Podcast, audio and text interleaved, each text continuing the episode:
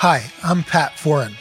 Welcome to Get Labeled Indie Music Roadmap, a podcast for working indie artists, aspiring music artists, and fans. Each week, I interview a different guest who has a proven track record in the biz or related field.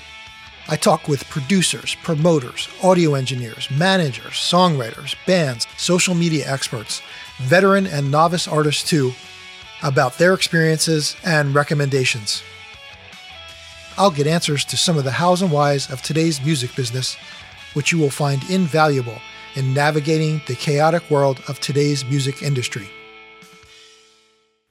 Today's guest is the band Kruiser. Let's get going. Hey guys. How's it going? Hey, what's up? Making a little noise here. How Can many hear us? musicians does it take to join a Zoom meeting? More than one. No, I set up the meeting today and I sent you the link that it gave me, so I don't know what happened. Yeah, I'm yeah, not sure. technical Apologies. No worries. Can you hear Um, us okay? yeah. Yeah. Sweet. Um, so um, yeah, well thanks for doing this. Yeah, Of thanks for course, having us. having us. and and um, look forward to uh, getting into some things here, some discussion. First off, let's do this. Let's introduce everybody. So you can go All right. um, start with Liam, and then just go around. All right, so I'm Liam. Um, well, I'm a co-founder of the band with Mikey and Jake. Pretty much is a co-founder as far as I'm concerned too. And uh, I play guitar and lead vocals. I would be Charlie, and I joined uh, much much more recent compared to uh, when these guys started. I replaced the uh, original drummer Jack because he uh, moved away, and uh, here we are. I'm Jacob, and I, I play the bass. Okay. Uh, I'm Mikey, and I play guitar and sing, and yeah, I've been doing it for uh, quite a few years at this point, for some reason. Right, that's not it's not always clear, right? Right. you know, Yeah. feels like the right thing to do. Just gonna split this screen here. So, um, how did you guys get started as Well- the band? Like, what what uh, sparked it? I mean, did you guys go to school together, or because you were young, right, when you started it? Yeah, so it was Well, you're still young, but you're yeah. young. um, we Liam and I started just playing guitar together a lot because we were friends before, but then we both kind of started playing guitar around the same time, and would just always be playing stuff together, like learning a lot of two guitar band songs, and like that's just how that's pretty much how I learned to play guitar is just by like jamming with Liam and stuff. And then a few years later, we had another friend who started drumming and became friends with Jake, who was already very good at like many instruments. So we asked him to play bass, and that's pretty much how it started. Yeah, we also had um originally we had a fifth member who sang lead vocals, Right. but uh it it just wasn't a good fit. So then instead of getting a, another singer, I took over as a vocalist, and it just you know it's just it's always remained like four friends. You know, Charlie is not just a random guy. We've been friends with him for I've known Charlie since I was like fourteen, which is uh, is when the the same year the band started. So so I was the youngest. I was 14 when it started, and Jake, I guess, was probably 16 Yeah, exactly. or 15, being the oldest. So we were between like 14 and 16. Yeah, so you're pretty fortunate because, um, well, I mean, I've had numerous starts and stops since I was young, since I was about 14 or 15, and um, and then I kind of got out of the band thing. Yeah. But um, so that's interesting. I mean, did everybody? Did you guys all learn like by just learning songs and jamming? Is that how you picked up the guitar, or did you? That's definitely how I learned majority of what I know, just by learning songs from other people and trying to get them right for the most part. Trying Yeah. to get them right. I'm pretty much an ear musician for the most part. I have a basic knowledge of like um, sight reading and music theory, but I, I I played saxophone when I was younger, so I like in the school band, so I knew how to read music. Hmm. But guitar was more fun because I could just like you know learn songs I liked. So you know, it was it was always just like jamming songs and then you know figuring out. Eventually, once you start to learn uh, enough stuff, you start to put pieces together and you start messing around with scales, and then uh, you just I don't know. It's it's kind of weird because just from learning other people's music, I feel like I have a good grasp, and you know, I, you know that's how Mikey and I learned, just learning songs basically. Right, and you guys did uh, guitar ensemble in high school, correct? Yeah, we did. Yeah, all three of us did actually. Yeah, Yeah, well, that's that's pretty much how I learned. I mean, by ear, pretty much um, from when I was young. Um, I think I started guitar when I was about eleven, and um, got into rock guitar when I was about fourteen or fifteen. And um, I wasn't allowed to have a guitar, so I had to wait it out. And I finally got one at uh, you know when I was eleven, and then um, you know just it took a little while, but um, it's really you know a lot of this i mean successful bands that i know of you know they're they start off together or they have a core and they stick together so um that's that's a uh, a good thing for you guys you know oh, yeah. um going in your favor because you're friends so Oh, to start Yeah, Yeah, we were. We're. I mean, eh, we're we're an interesting case because we're. It a lot of pe- bands are friends because over music, but we are all just friends who happen to play music, like, and yeah. that that has had a. I would definitely say it's had a unique dynamic and has made us original with our chemistry on and off stage. Is just, is what is way different than anybody else we played with. You know that I've seen.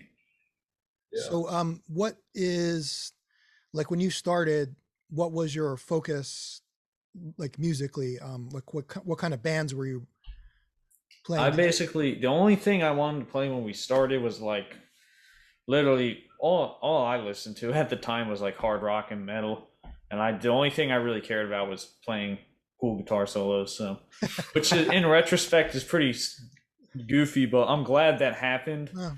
because I you know it, it kind of shaped who I was at the time, and I've been able Yeah. to build off that. And then once I started singing, I was like, oh, there's other stuff. There's other types of music and styles. Yeah, I can hear that in your in your playing, like and and the song selections. Like you, I can hear a swath of like years of rock, you know, Mm, from yeah. seventies. I don't know about eighties, but it may be eighties metal, For- yeah. yeah. Yeah. and then and then probably some nineties because nineties was kind of a throwback in a way. For sure, yeah. And then, and then probably like two thousands. I think I hear some influences. Yeah, I mean, we're I know I I'm all over the place and uh, like I listen to bands from every decade and I know they all do too. So Yeah, pretty Yeah. eclectic taste. Yeah. Yeah, I mean, today I expect um, younger people to, um, you know, beginners to hit hit the internet and go to YouTube and grab a free lesson or two here and there, and you know, go and which which is good. I mean, I you know, when I learned, we I you know I learned on started learning on vinyl, so you know you had to like if you wanted to learn a riff, you know, you'd have to let it play and then try it and then go back you know manually like Yeah. lift up the needle Yeah, it's a lot easier now, less steps for Okay. sure. yeah, we're definitely very fortunate for the time we grew up in. Yeah. well i mean it is what it is man the the the thing that's unfortunate i think is the um like when i was growing up like clubs were i mean i can't say every club was packed but they were pretty full i mean for the most part you go out especially certain clubs with entertainment you go out and um you know you'd have a, a pretty big house to play for um and then over the years that started changing and um so now it's like people i feel like people don't need to get out and see somebody because they can just go on the internet um, That's Right. You don't have to go to a concert to a Phish concert you can i i'm uh, a member of the Phish uh, whatever it is Phish page or Phish group. So they send me things hey we're, playing tonight or whatever. They send like a live stream you know? So i don't Mhm. even have to go and see them. But um so do you feel how do you feel about that? I mean do you think that um people will come out? Like um and support a band now or do you think and not just locally but i mean like if you start to grow um you know just in theory if you start to grow larger do you think that you can actually build audiences and like regionally? Like philadelphia you know i mean that's the way they used to do it like start one area and then go out to another area and you know you get to join join a tour a um a tour with another regional band and then you you get some of their fans you know and pick up and you kind of grow like they they like mentor you you know Yeah. Um, i mean do you think that's still possible Oh, yeah. I do. I You see that? definitely think there's still plenty of people that enjoy seeing live music and are always going to come out to see shows. It definitely just takes a lot to get to that point where people are, you know, looking for your name to come out to go see you. And uh, there's a lot of steps in between. And also just watching a live stream is nowhere close to actually going to Right. the show. Not even in the same It's league. not even it's not even close to half the experience. So I think a lot of people probably know that and they'll figure it out after watching a few live stream concerts. And then if they ever go to one, they'll be like, "Oh wow, okay, this is like well i was cool. thinking i'm thinking uh after covid maybe people will rethink some of that you know oh yeah." That's also I was going to say that earlier. COVID has not helped. No, co- we all COVID like honestly completely destroyed this band to be com- for a while. Yeah, like we couldn't see.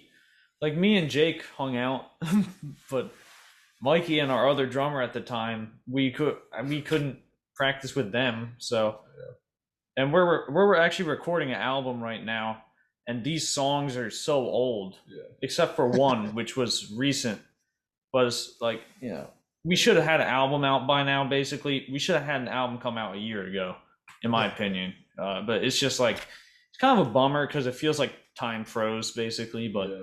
yeah it's a kind of, I always think like the amount of effort you put in, the more good things will happen. So if you put in the effort, people come to your shows, you know?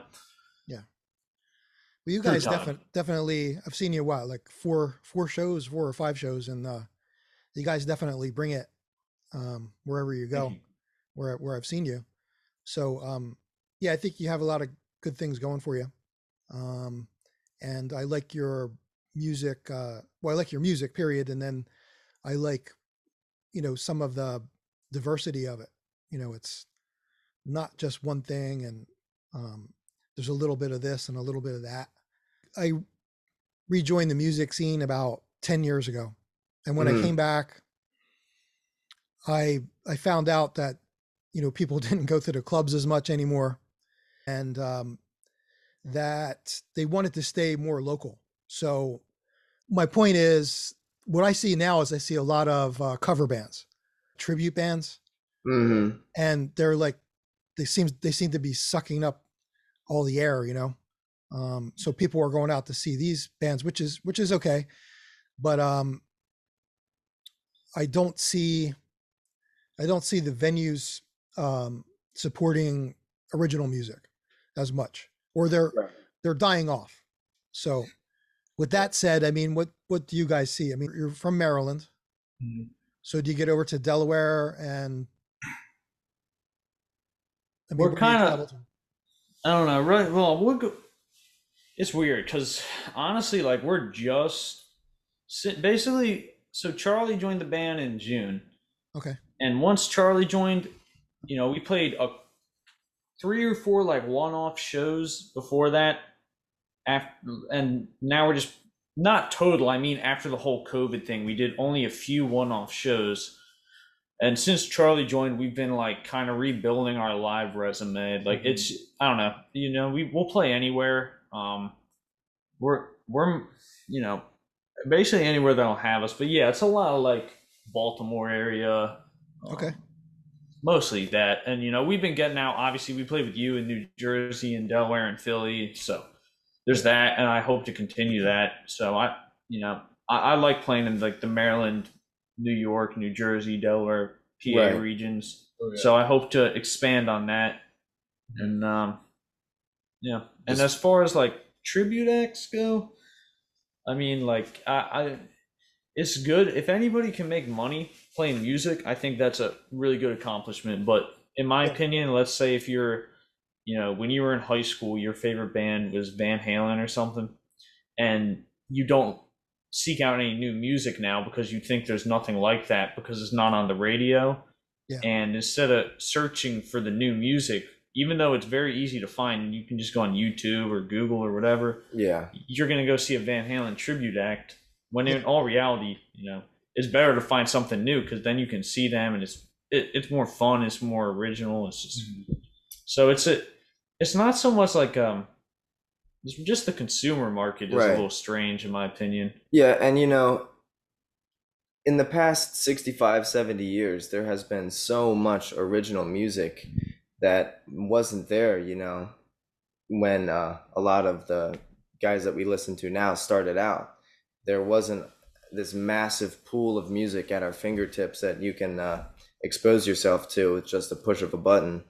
And I think uh, that is part of the reason why there's less of an appeal to see original music now because the music from the past 65 70 years is still so popular now. And people want to hear those uh, famous songs you know that were written by all these guys you know in the 60s and 70s that are are still very popular. Well, I, I had um, seen, um, read an article, I guess, where, and I don't remember where it was from. Like, I don't think it was Billboard or anything. It was some kind of music outlet.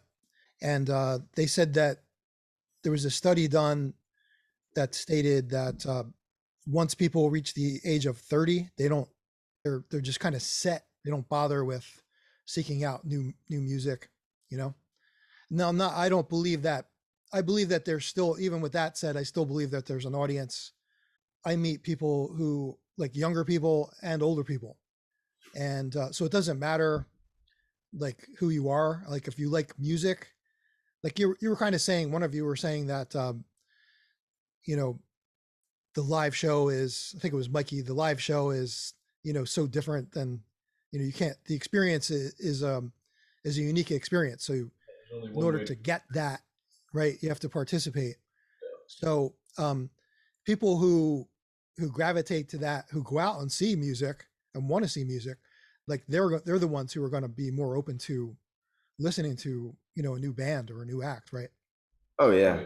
So they're still out there. But i think um who was it? Was liam? One of you guys was just saying that the dynamic has changed. So the you know the um uh the reach has changed um or the formula for the reach to reach people uh has changed major labels used to go out and look for acts and then they would cultivate the act sign the act and um you know they would have you know coaching you know like vocal whatever they felt that they might need you know music musicianship whatever um songwriting um whatever they felt they needed to make this band better or the act the artist better.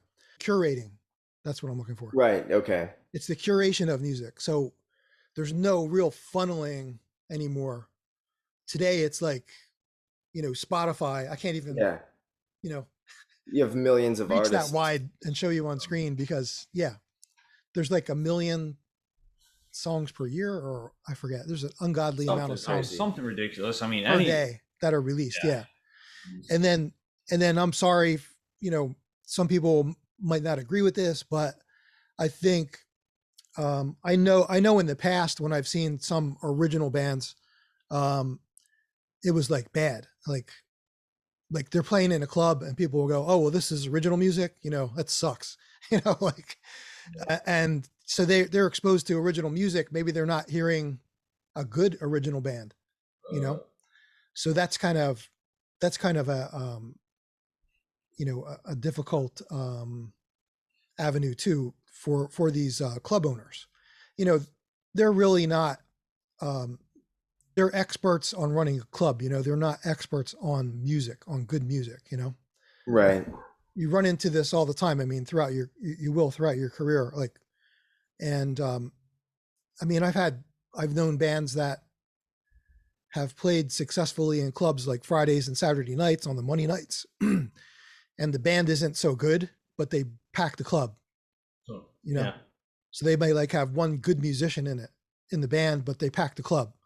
But And there, then a there's really- also A really good band will go out and they'll like have ten people, you know, or, or right. But there's I was gonna say there's so many variables in the music industry is so weird. It's just so strange. There's so many variables involved. Like even like you were saying, these bands who really just aren't that great, you know, may pack pack out like, you know, a huge club. But it has to do with what genre are they playing. Okay, if there's a there's they're playing like top 40 and then there's a progressive metal band who are better songwriters, better musicians, but nobody wants to hear that in a club. So there's that. And then alcohol, that's always a variable. Do people care as much about the music? Probably not. yeah. And then as far as like another uh, a theory I have is like about, you know, you said about the study about people once they hit 30 they they start, you know, not seeking out new music. Yeah. The you know, the average American like when if they were being honest with themselves, like when did they feel, you know, they get married around their when they're 30, when do they remember having the most fun? Was it in high school? Was it in college? Yeah. And some people, like a lot of musicians, like all of us, you know, because we keep playing music and doing what we love, we like there's that continued enjoyment throughout all your life. But a lot of people, you know, they get married, they have kids, they have responsibilities. They feel they peaked at a young age and they're not going to want to listen to music from a time when they don't remember fondly. They want to listen to music that makes them feel young again and makes them feel good. So they're not going to they're going to want to hear, you know, the Pearl Jam tribute band and not the original band. Right. You know what I mean? Yeah. So yeah, that's yeah. I just read something about that too. What you were saying, they're going to go see a tribute band. You know? yeah. Which it, it makes sense, honestly. It's a shame, but it makes sense. yeah. yeah. I mean, you know, to a to a degree, you can't argue with that. Exactly. But you know, for for a songwriter, that's not that's not a great um, a great policy or or a um, system for them. You know, for Oh, us. No, Not it's at all. So But it's good to know that at the same time, though, getting in. Yes. Well, this is this is this isn't uh this is turning like sour here with Yeah. with the it's prospects, you know. be. Sorry about Uh, that. Oh no, It's it's, not- all good. That's not what I'm trying to do. I'm I'm not Okay. trying to No, trying, it, trying to be it's Debbie cool Downer, you know. though, 'cause people who who aren't musicians, they don't think about this ever. It's Right. cool to discuss. It's Yeah. you know, no one talks about it really. It's reality. That's just how it reality. is. Yeah. So, it's um, good to inform. So, well, I thought you guys had been like um like had toured before with with um this group that I was that we were just with. Hmm. So, so I I didn't know a lot about you, so that's why this is part of the discussion too. Oh, sure, yeah, it's all good. No, that's pretty nothing is cool. sour. This is all good. Nothing, no So bad pretty- vibes here. Pretty cool though because you know the other thing is you know i said that you bring it you know every show but um so how did you go about setting up your show because i feel like your show has um professional attributes to it like how you set it up i don't even know if you're aware of what you're doing do you do you plan that out like your sets like first song second song third song this is where we have to be in the third song and Oh well. Well, we we do. The thing about set lists is we go. I can't. I don't like when people play the same set verbatim every night. So, but we don't play the same set at all. Like we change. You know, some stuff we we like keeping at the front or the back end because it just works better. But right. it's pretty random. So I, that's the only thing we plan is the set order. Yeah. Uh, but we're pretty. I mean, we kind of fly by the seat of our pants most of the time. Yeah. so well it works you know whatever you're doing it works. So you're, you're making i feel i mean in my opinion Well, thank you. Well, thank uh, you. ho- Yeah, for whatever that counts for you know. Um yeah because uh that's really important like um i actually studied like the science a little bit of science of set list because i was fortunate to open up for um, a couple of national acts um locally and um So I'm like, okay, well, if I do this, you know, I, you know, it's just not open mic night. You know, I got to go out and I got to, I can't just bring, I have 45 minutes to, to cover. So, you know, I can't go out and, and blow the whole night in like five songs, you know, Right. stick around for nine or 10 songs, you know? So, um, so I started working through that and I found, uh, Tom Jackson. Um, yeah, the guy's name is Tom Jackson and he's out of Nashville and he actually is a consultant for, um, like staging your show. And, um, so he's worked with some top names. So I, I took one of his courses and I, um, went down the list and like his points, like, um, like the first two songs are supposed to be um, bring your audience in. So um, I'm going to get, I'm going to follow up with this in a minute. So first two songs, like bring the audience in. The third song needs to be like a, a really good song. Fourth song, basically the fourth song, I think sets up the fifth song, and the fifth song is supposed to be your your thriller song. You know, your Right. song. And maybe you have like a guitar solo bringing in the song, and this is for a band, right? Or drum, drum intro, um, something to change things up, and then, and then hit the song. Um, what I see is I see a lot of performers, and I've done it myself. You go out and you just play song after song after song, and you're not really changing any of the dynamics of the songs. So, um, my point being that there is like kind of a science to it, and um, um, I think you're you're like actually hitting some of that without thinking about it. Like it's just kind of, um, yeah, because like if you go out and you do your first song, right, you want to you want to get you know get the audience up, so you want to have maybe if you're rock, you want to do something a little upbeat, right? Right. You don't want to come out and open with a ballad No. No. But but you could right i mean if you do it if you have something that works then you know maybe you do that but generally no i don't do that and um so one of the measurements that i used to use years ago was when i had cover bands when i was in cover bands and i had my own cover bands we would go out and the whole point of the night was to keep people on the dance floor right keep people on the dance floor they're going to drink they're going to have a good time um, so you know they're spending money because they're drinking more or whatever, and uh, throughout the night, hopefully they're going to stay. And um, so I still kind of have that mentality where, you know, I want people tapping their feet or doing something, clapping or doing something, you know, um, and I've, I've kind of written music to do that. So I try and um, balance things out. So I mean, do you guys think about that like when you're writing a song do you like hey this would be a good song you mentioned that you had maybe a big song that you use like your show ender or your big song for the night maybe it's the sixth song or fifth song i mean do you think about stuff like that Yeah, Mikey definitely is the one who usually is making the set lists, and when we're all together just practicing, sometimes uh, you know, we're just shooting about how to open up the show. Like I don't remember whose idea it was to open up with that little medley that we have been doing. I don't know if that was you Uh, or Mikey. The little thing, yeah. I don't Yeah, know, the we- thing.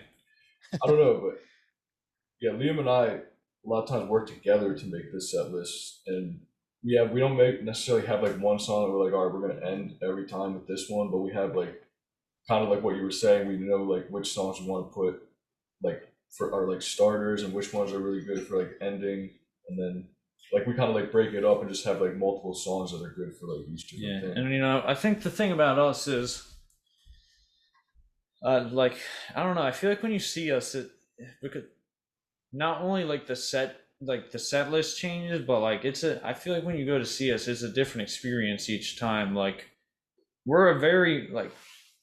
I feel like the one thing that's special about us is, you know, like we're very real. Like there's, it's not, we're not going through the motions. We're like, we're putting our emotions into the music and you know maybe if some of if one of us is like having a bad day or something maybe that shows i don't know but like yeah, you know, it, it, it's real, it's live. Right, You know, playing playing music just for fun and uh, to go out there and have a good time and just have fun with You it. know, we, from behind the scenes, it's like a business, but when you're out there, it, it's nothing business. Like, you know, we might extend a song like five minutes longer, just jamming.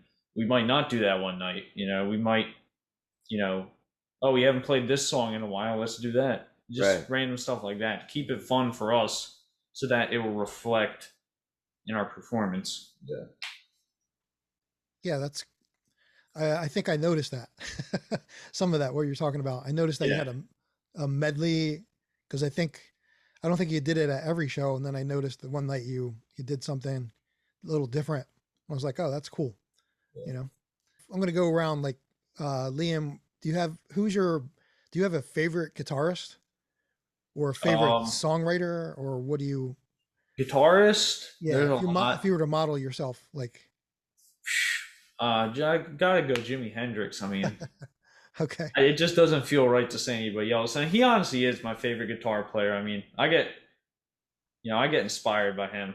You know, Yeah. he, I could, I could name more people, but it'd be pointless because I mean, I there's just so many. I everyone I listen to, I, I'm influenced by in some way. And as far as like a songwriting goes, I- I'm a big fan of like, um, hmm, well, McCartney and Lennon are uh, probably the best songwriters. Uh, Neil Young, um, Springsteen. I like a, guys who can take music and tell a story, but also tell a story with their lyrics. You know, so a lot of like singer songwriter guys. I, I, I, I like to try and add that to like a, a more rock band context. I guess. I guess that's what I'd say. cool. Um, how about Charlie? Yeah, you know, I started playing the drums after I had started to learn the guitar, and I had been taking piano lessons, which is uh, one of the only instruments I've taken lessons for. And I was just doing it messing around for a long time, and I had always been interested in them. And some of the guys that I'd always that had always caught my eye. I mean, of course, Neil Peart from Rush was always uh, an incredible drummer, and his drumming always, you know, made me hear something special about the drums and go, okay, there's something uh, different going on here. And a lot of different uh, drummers, like like Dave Grohl from Nirvana, guys that started playing on like pillowcases. That uh, I have a lot of respect for the technical drummers, guys like Mike Portnoy and uh, some of the other, you know, beastly technical players. But I think there's a lot to be said for, you know, guys who started just messing around on a, you know, hundred dollar drum kit and uh, just spent years doing that and somehow, you know, you can always hear it in their playing. Uh, you can kind of tell when somebody just kind of taught themselves from the ground up, not having a whole lot of uh, foundation in you know how they're being taught, and uh, being self-taught myself. I think there's a a level of originalness in just how you play the drums if you're self-taught, and tons of bad habits too, and that's uh, you know it's a give and take you i probably won't ever be able to reach some of the technical levels that some of these drummers are just because you know i didn't start taking lessons and i've have all these terrible habits with you know just form and technique and stuff but i don't it's a lot of fun Well, do you have um, a favorite band at all, or learn like every song, or Not really, you know, I've been pretty eclectic with what I've learned on the drums. I've always bounced around with who I uh, was trying to cover. For Definitely uh, in a challenge sense, learning Rush songs, stuff that's uh, you know, trickier to play has always been fun just because it's a challenge to uh and of course um Bonzo, John Bonham from Zeppelin, Hmm. learning Zeppelin songs has always been really fun just because he's uh, got a wackiness about his style as well that's hard to replicate. And uh, that's what I've learned trying to play. I'd say Zeppelin's probably uh, one of my favorites in terms of bands just to drum to, um, and newer guys too. You know, uh, Audioslave and uh, Foo Fighters. There's a lot of uh, really cool drumming and uh, that sort of thing that has a very different style than a lot of musicians, and I think it's fun to try to learn songs from other guys, but I've never been able, never really wanted to learn it note for note, and uh, I think it's definitely just what you listen to kind of just determines where you're gonna place fills and what fills you use when you're playing uh when you're self-taught. I don't honestly i don't know how it is for guys that have taken lessons their whole life. I don't know if it's the same way but uh i'd say going back to the original question zeppelin and Zeppelin's one of my favorites too. Yeah. Guys like It's a that good one. yeah Yeah, well, I- and earlier stuff buddy rich as well you know uh I have a ton of respect and have listened to a lot of stuff like that as well I just saw a an interview with um, is it Jason Bonham? It's John Bonham's son. yeah Yeah, yeah yeah, Jason. Um, and he was telling the story about how his, he was learning the drums and his dad. I forget how it came about, but I guess maybe he was on the drums, playing the drums, and then he was trying to do. I don't know if it was Neil Peart, but I mean, he was trying to mimic somebody, and he's uh, he's like, no, he goes, uh, here, do this. So he he just made him cop a beat, you know, just stick on a beat, Yeah. stay with that, keep playing that, do it over. You know, I forget how many times he had him do it, but he's like, he goes, this is what you practice. So next time I want to hear this yeah and um, so he'd have to practice that and that's how he learned like so i think you know when you were speaking i was thinking of groove versus you know virtuosity you know what I yeah mean? but there is virtuosity in in a groove too because absolutely you know there's so many variations and stuff like that so yeah i think something to be said for that you know yeah. over, over technique you know? Yeah. Um okay and then jake? How did you get started? Here you're a multi-instrumental musician.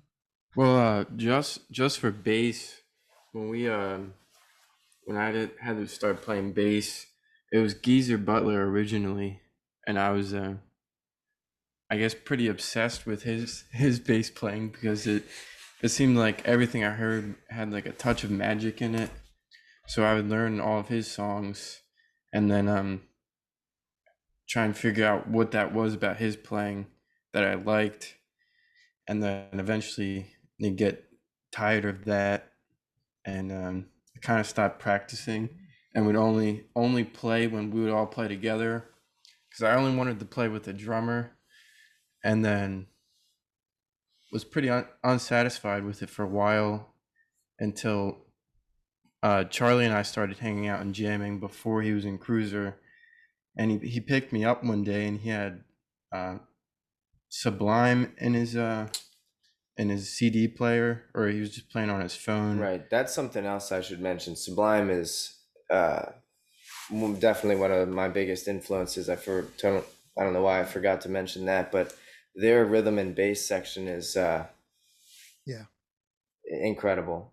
So yeah it's good stuff. I was I was already had gotten when I got bored with the bass, I got into the the Delta blues because I liked the the rhythm that uh, they would play with their right hand, and uh, that was the groove that was missing in Geezer Butler's playing, who sounded more like a guitar player on a bass.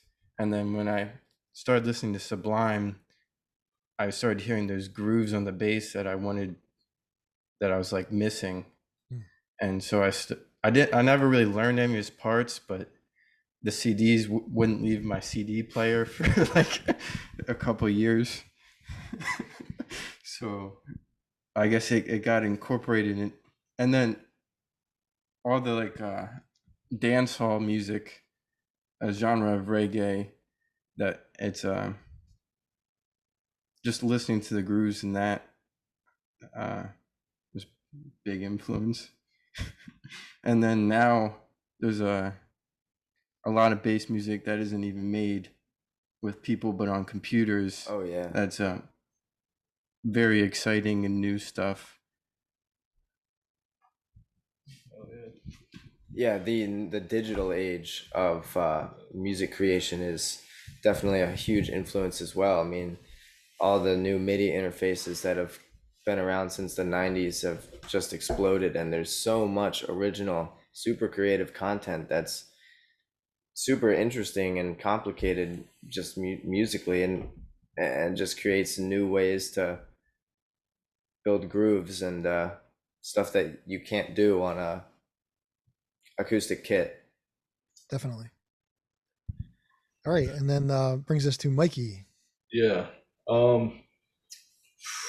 Well, I get. I'll say my favorite artists would have to be again Led Zeppelin, of course. Jimi Hendrix definitely up there.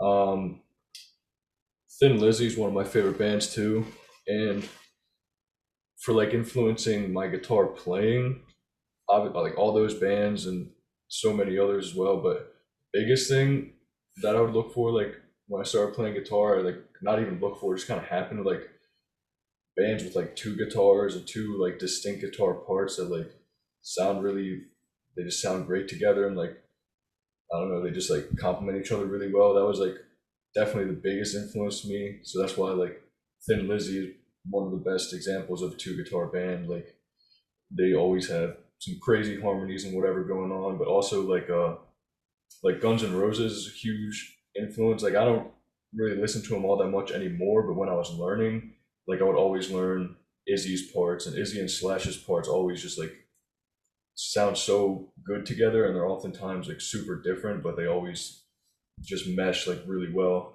So that's like the biggest thing that influenced my guitar playing is like yeah, just like good chemistry basically. What I always look for or try to accomplish. Yeah, we could sit here for like a whole day, like the four of us just going back and forth because Right. like this is ve- a very eclectic group of tastes right here. I mean, like I know I didn't even skim the surface of stuff I listened to. I know Sure. for a fact Jake didn't really. Yeah. I mean, Jake listens to a ton of different like uh, depending on what year it is. I could tell you the year from like what Jake was listening to. Is like, oh, he's listening to Delta Blues. Oh, that must be like 2018, 2019 or something.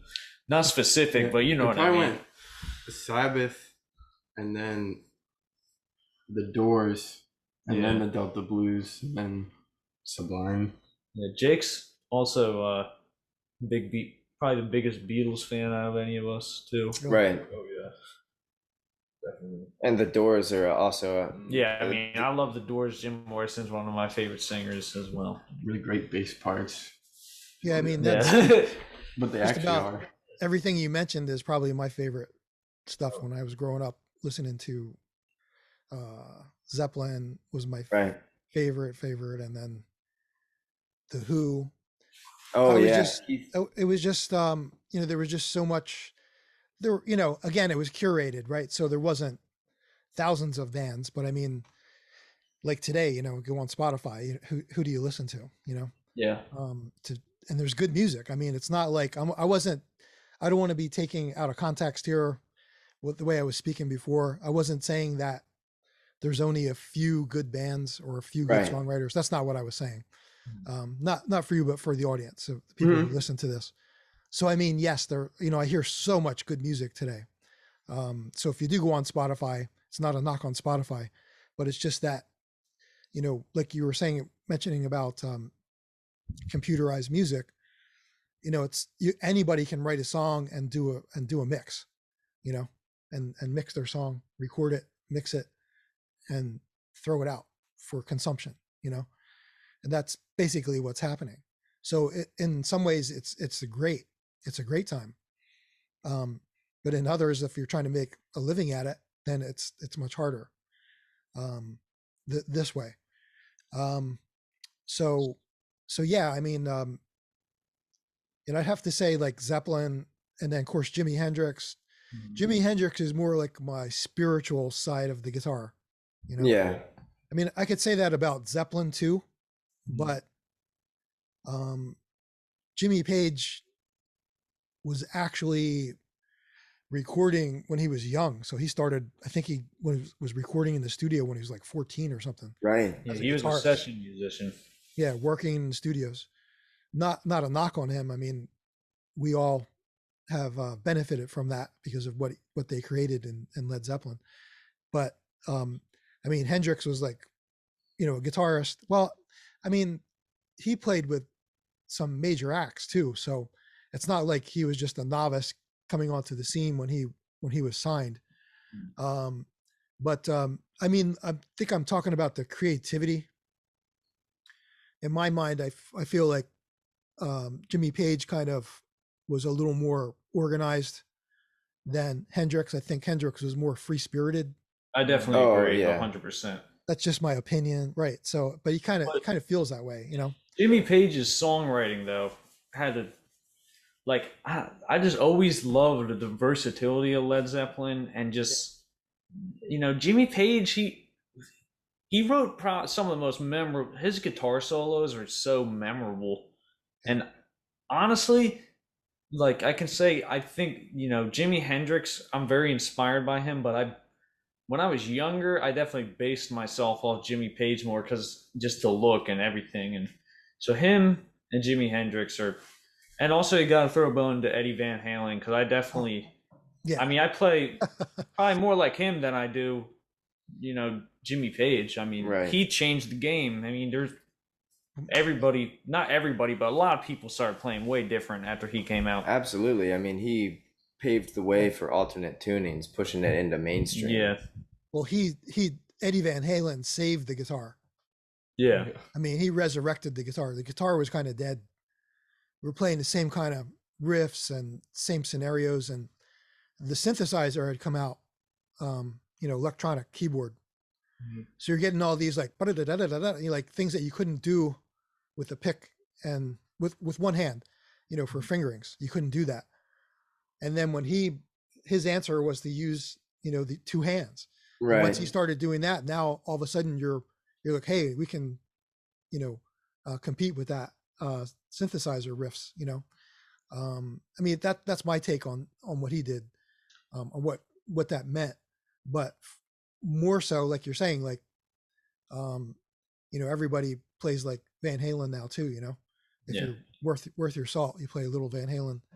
yeah. Um, and uh, I will say one thing: if you if you really, you know, they were like 10 years apart, Jimi Hendrix and Eddie Van Halen. But if you notice something that's common about both of them is they both were in three piece bands. You know, Van Halen had David Lee Roth or Sammy Hagar as a vocalist, but as the like the musicians Yeah.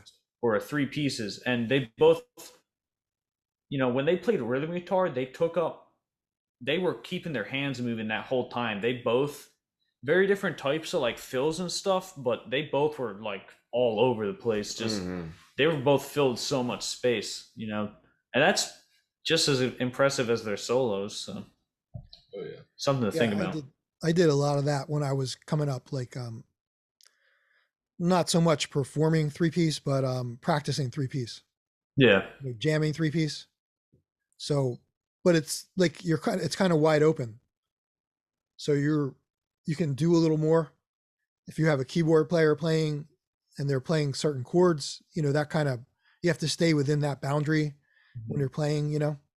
Um depending on how it's played. But um yeah, so it opens things up too. Um I I just I watched the video about Eddie Van Halen. Oh, some guy analyzed his songs. I don't know the guy this guy's name. It was on YouTube, but he analyzed all the songs, all the songwriting um, techniques, and all this. But anyway, it, it boiled down to a few things, and um, it was like simplified.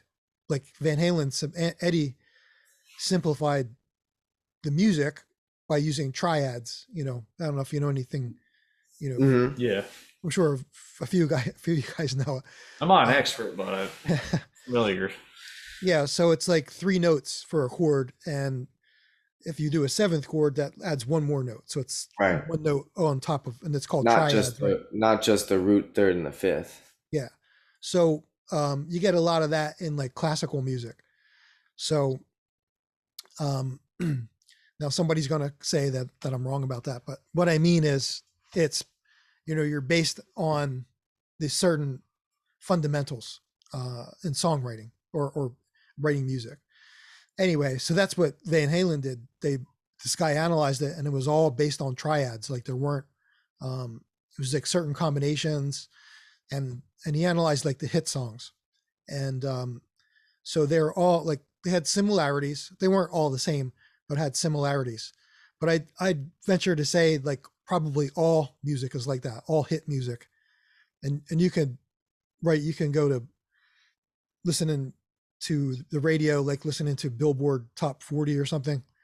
You know, you're going to hear songs that sound they have similar tracks. You know, Yeah. like similar formulas. That's what the guy was talking about formulas. I mean, I I thought early on, like when I first heard Eddie Van Halen, I thought he had studied classical music.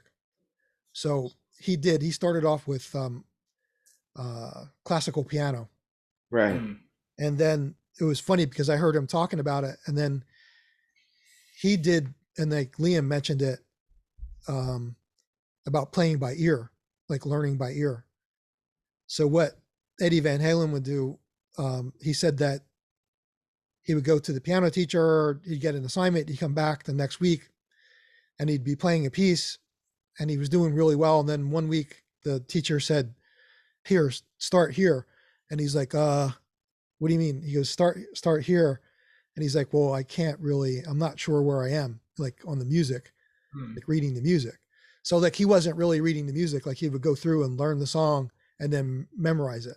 Right. Yeah. And That was one of my downfalls trying to read music. You know, I'd always Mikey and I used to do that in the guitar ensemble. Oh, we used yeah. to figure them out by ear, look at the music, but not read it. And Oh, because yeah. we, at that time, we were already in a band, so we're like, we, we know how to learn songs. We're not going to read it. That's just pointless. Yeah. Which it it is at that point. To be fair, And you know. unless was they go bar 55, you know, yeah. we're Yeah. gonna start them. Oh, Well, yeah, okay. that that's when we would get caught lacking. so. That's what I'm saying. I, I, I had the same issue, Mm. but um, later on, I you know I devoted some study to um, like jazz, and then I had to really learn how to read, and um, which was beneficial for me. You know, I I enjoyed it. I'm sure in the eyes of many like uh, real jazz musicians that we are pseudo musicians Yeah. by far, you know. But you, No. you want something interesting? Yeah, I wouldn't s- I wouldn't say that. But but when we were in the guitar ensemble, you know, we would, you know, we were, you know, not the the we weren't like uh complete scoundrels, but we weren't like the best behaved kids in class, and yeah.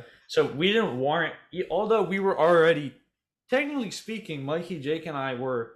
By the time we were fifteen, we were technically professional musicians because we would get paid to play shows, and we didn't. but we didn't, which is really weird to think about now.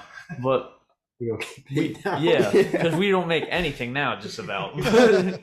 but um, yeah. So we, our guitar ensemble teacher was had us do a show once with like popular songs, and one of them, for whatever reason, he picked Stevie Ray Vaughan, "Pride and Joy." Oh, cool. And I don't know what why this happened, but I wound up doing on an acoustic guitar an improvised solo at one part, and you know, just like E minor pentatonic, Wow. real real easy to solo in.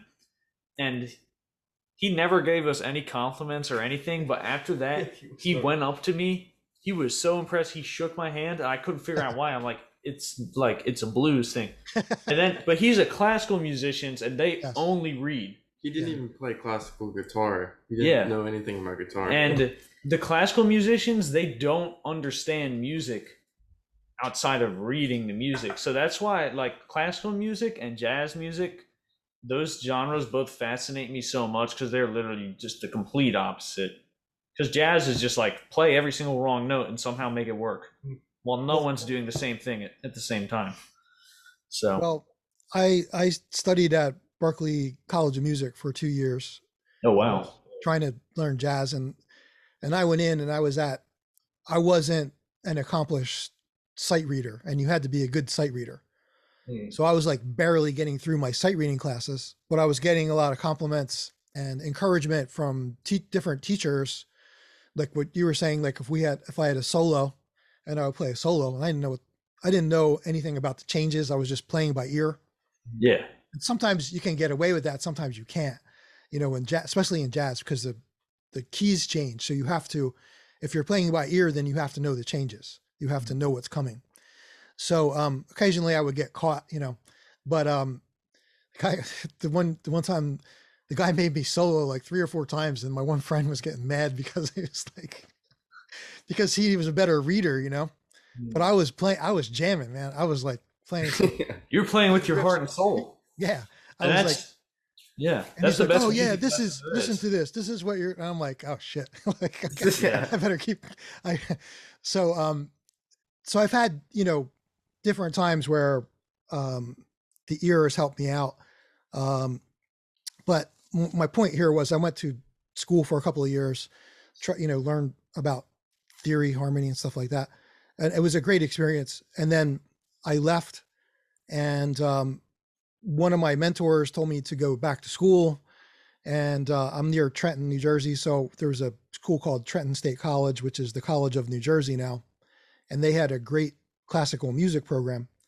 So the guy sent me there and that's where i learned how to sing. I i was kind of fortunate because i learned how to sing there studied studied voice.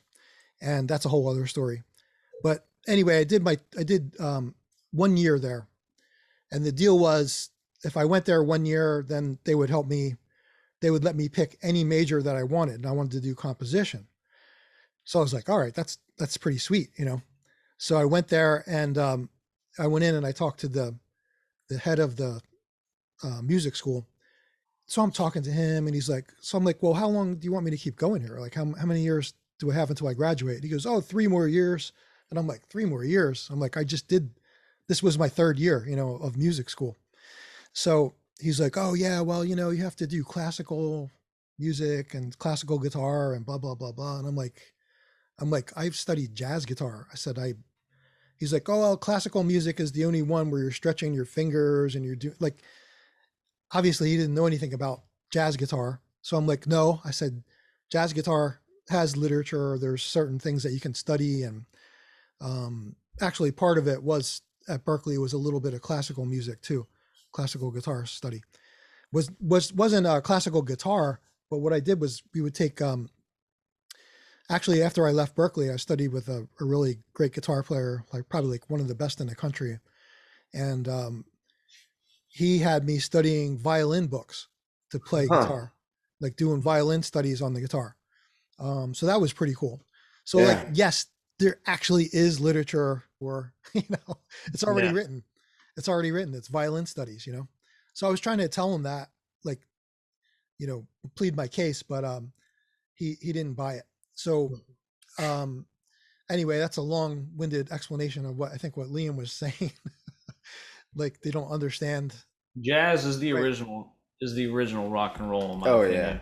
It's Yeah. it, it it's it's out look, of blues there's no elements of pop in it, but that is a dangerous genre of music. I mean, you know, not lyrically because there's a lot of times no lyrics, but it it's just like it, it's amazing. It, it's I do, I do listen to a good amount of like fusion stuff because you know that's like the musician side of me. Like those guys are really damn good. yeah Yeah, it's, yet to have a fusion song yet, but That's they'll right, get yeah. there eventually. yeah i'm sure you can i mean how about um you know way back there was um jeff beck Oh yeah. Those are He was considered Wired and Blow by back. Blow are two of my favorite uh instru- Probably that's my favorite. Those are my favorite instrumental albums, Blow by Blow and Wired. And yeah, there's he was playing basically fusion, a rock guitar player playing like over jazz uh instrumentals, I guess you'd say, because he's a by all means a rock guitarist. But Yeah. yeah, good stuff. Yeah, just you know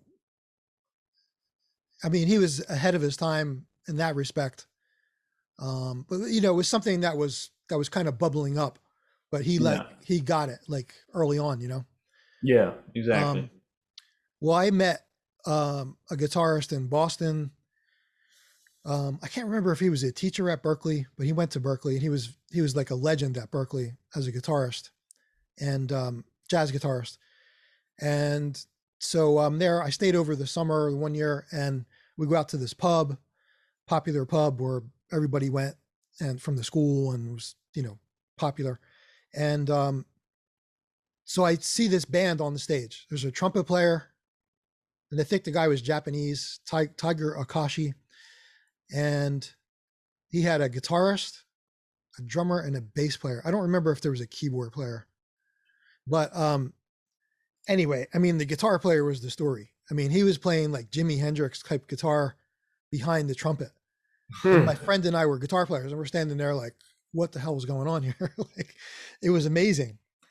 And um, so he was playing like hard rock behind the trumpet, a jazz trumpet, you know, and it was pretty cool because it worked. Like the the sound of the trumpet, um, the the timbre of the of the trumpet worked with the uh, distortion of the guitar. And um, anyway, so they took a break, and the guitarist comes walking down out of the off the stage, and and my friend and I we we weren't even sitting down; we were like standing in the back of the club, and the guitarist comes down, and he starts talking to us, and we were like, "Wow, man, this is pretty cool, man." We're like, "How the hell did you do that?" You know, you got a Jimi Hendrix setup, and you know, he he really enjoyed that. You know, he he was uh, flattered that we liked it so much and how much we were impressed by him. Um, and so anyway, we we hit up a discussion with him, and then um, you know, probably intended to get out and see them again, but I'm not sure if that's the year that I left or whatever. But anyway, I told my teacher, and he says, "Oh yeah, that guy's a legend here at Berklee." Well, a year later, Miles Davis released his first album in ten years, and guess who was on the album? The guitarist. Oh wow. Yeah, What's the the guy- guy's name? Just out of curiosity. It's uh, Mike Stern. yeah, yeah, I've heard of him. He's a Yeah. phenomenal, phenomenal guitarist.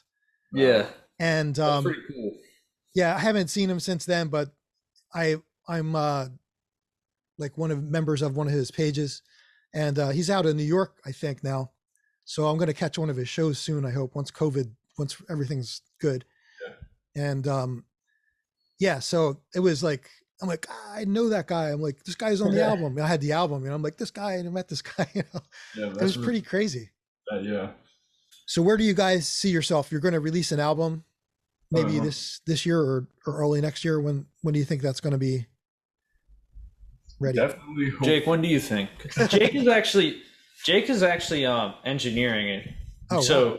one thing that's noteworthy is not only did we write all the music, we're it's completely we are the only people doing touching anything. Yeah. Wow. Four of us. So That's cool. uh, I don't know. It's kind of uh we we're almost done the first song. There's gonna be ten songs on it. We did just start. Yeah, we did just start. Uh, you know, uh, we're not really in a time crunch. I want to say spring or summer. I def I definitely want it out around by summer.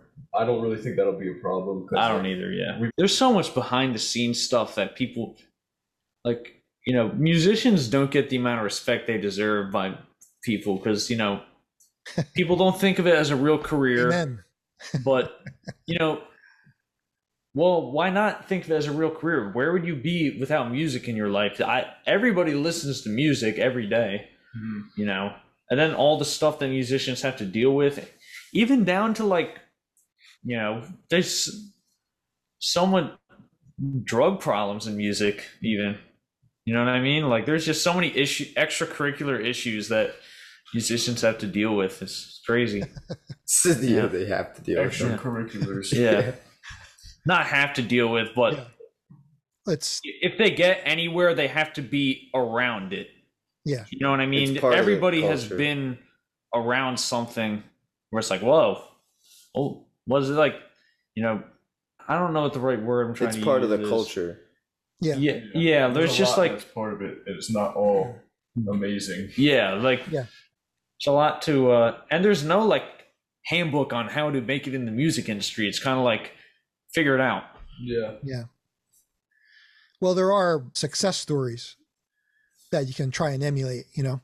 Right. Right. The formula. But again, like they don't tell you. I mean, they can't tell you everything that's involved. I mean, Yeah. There's no college. a college lot course. of stuff that's involved. I mean, like what you're talking about, like just, um, like you're saying, like you start getting involved with people, and next thing you know, you're, you know, going off the, Somewhere you off might the rails. Yeah. Yeah. like going in the wrong direction or trying to be pulled in the wrong direction. So yeah, yeah, there's a lot to that. Mhm. Um, and and that has been, you know, hand in hand with rock from the early days. You know, um, and to, you know, just like uh, well, you could go back to like Judy Garland. I mean, she wasn't a rock musician, but um, she was an actress and a, a performer, singer, and um, but she she was like she had prescription drugs, you know, to make sure she was ready for the show and come up and you know because you're traveling and getting worn out and Yeah. um, so there are reasons why that stuff started, and that's another reason why people got into that too. You know, Yeah. un- unsuspecting. You know, hey, this will help you. Um, Yeah. so yeah, so there's that side. I think I've asked most of what I wanted to ask tonight, and maybe we'll get together another time down the road. Yeah. Definitely. I had I had fun. Yeah. Oh, yeah. catch up. Yeah. Well, Yeah. thanks for having us on, and uh, like I said earlier, likewise, we like uh, what you're doing too. Yeah, I really enjoyed your performance a lot. Oh, yeah. Oh, Yeah, thank you. and I know. Yeah, it was it was awesome, man. You write great songs. Oh, yeah. Awesome, thank you. Um, I appreciate that. Well, I wish you good luck with your recording project. Thank you. And um, so, where do we go to find your? Do you have an Do you have an album out? Um, is Yeah, that we- available? We have an EP out. It's on every iTunes, Spotify, Apple Music, SoundCloud, YouTube, literally everything. Anywhere you want to listen to Probably it. Google Play. It's yeah, on everything. it's Either way, but uh, Okay, and it's uh, K R U I S E R, right? Yep, That's that's correct. Kruiser, and the EP is called "Take You for a Ride." Four songs. Um, came out 2019, whatever. But yeah, you can find it anywhere. And All right. Well, I'm definitely going to check it out because I I haven't heard that yet. Yeah, Alright, you know, yeah. we play some of those songs live, and it's a. Uh, if you want to hear like the building block of what we're about to do, you know, it's that. it's that for sure. You know? Absolutely. And, uh, it'll Yeah, well- be better from here. So Yeah. Yeah. Well, um, so maybe um, well, I don't know. Maybe we'll get together before that, but maybe we'll uh, touch base before your release or after your release and give you a little plug. Oh. And um, yeah. you that'd know. I'm, I'm looking forward to hearing it. I appreciate it. Thank you. Yeah. Thanks, Pat.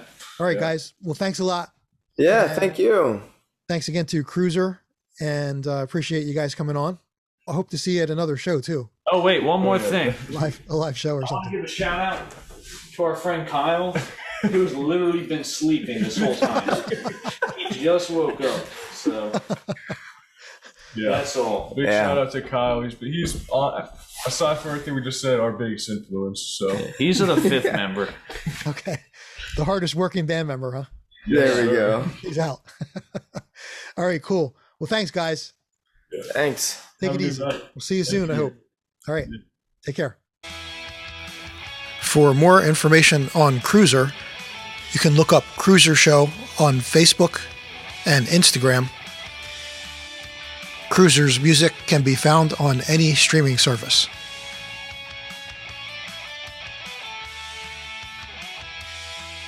For more information about Pat Foran, you can look up Pat Foran Music on the web or go to patforanmusic.com. You can find me on Instagram, pat.foran, and also on Facebook. Thanks for listening to Get Labeled Indie Music Roadmap with Pat Foran.